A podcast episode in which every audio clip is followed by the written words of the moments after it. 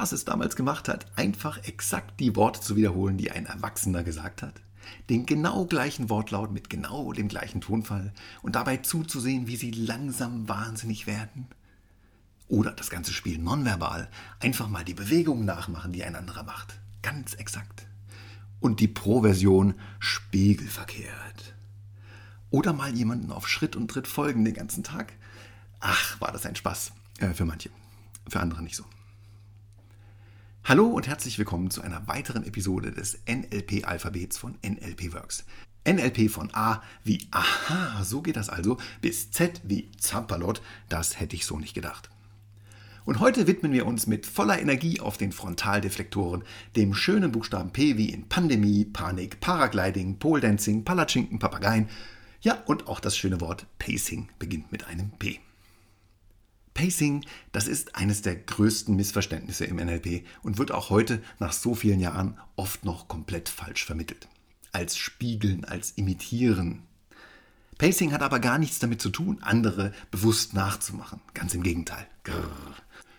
Pacing kommt vielmehr daher, dass wir bei anderen Menschen instinktiv gerne nach Gleichheit suchen.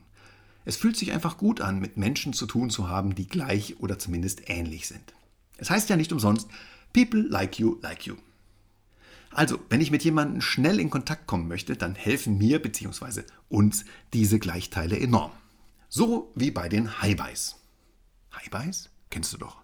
Das sind die Leute, denen du morgens Hi und abends Bye sagst. Mehr nicht. Und jetzt triffst du deinen Hi-Bye bei einem Fußballmatch. Und ihr tragt beide den gleichen und, wichtig, den richtigen Fanschal.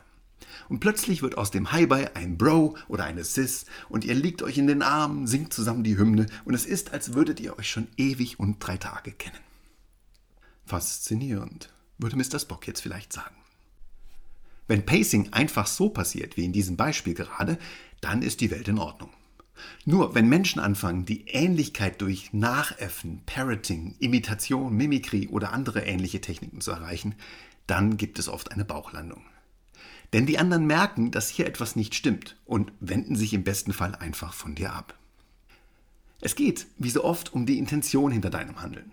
Machst du das, was du machst, vom Kopf aus und mit einer bewussten Intention, dann wirkt dein Handeln oft hölzern und dein Gegenüber merkt, dass du eine Technik oder ein Format anwendest. Und das mag nun wirklich keiner.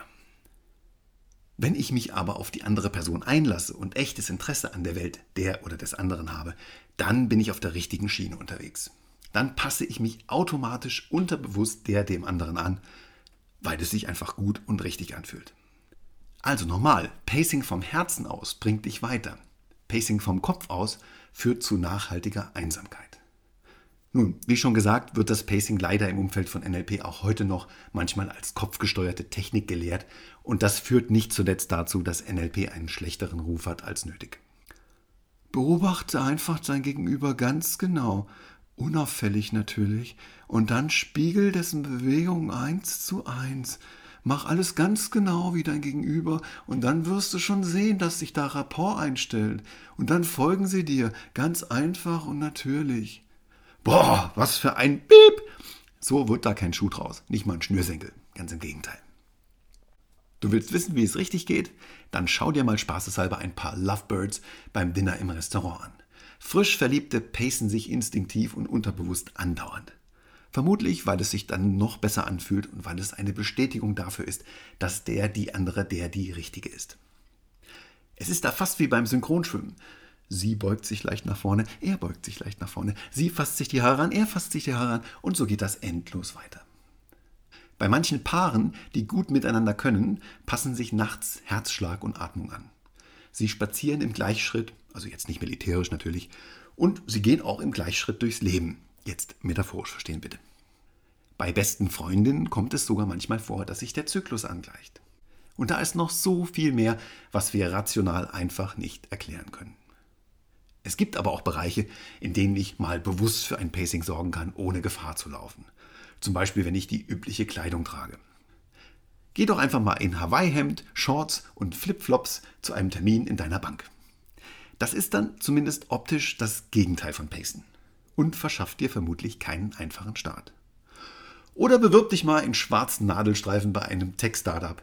Auch das kann dein Leben schwerer machen als nötig. Oder stell dir mal vor, du kommst in das Büro deines Kunden und da siehst du die Trophäe eines Golfturniers im Regal stehen. Dann kannst du das gefahrlos aufgreifen und ihn darauf ansprechen.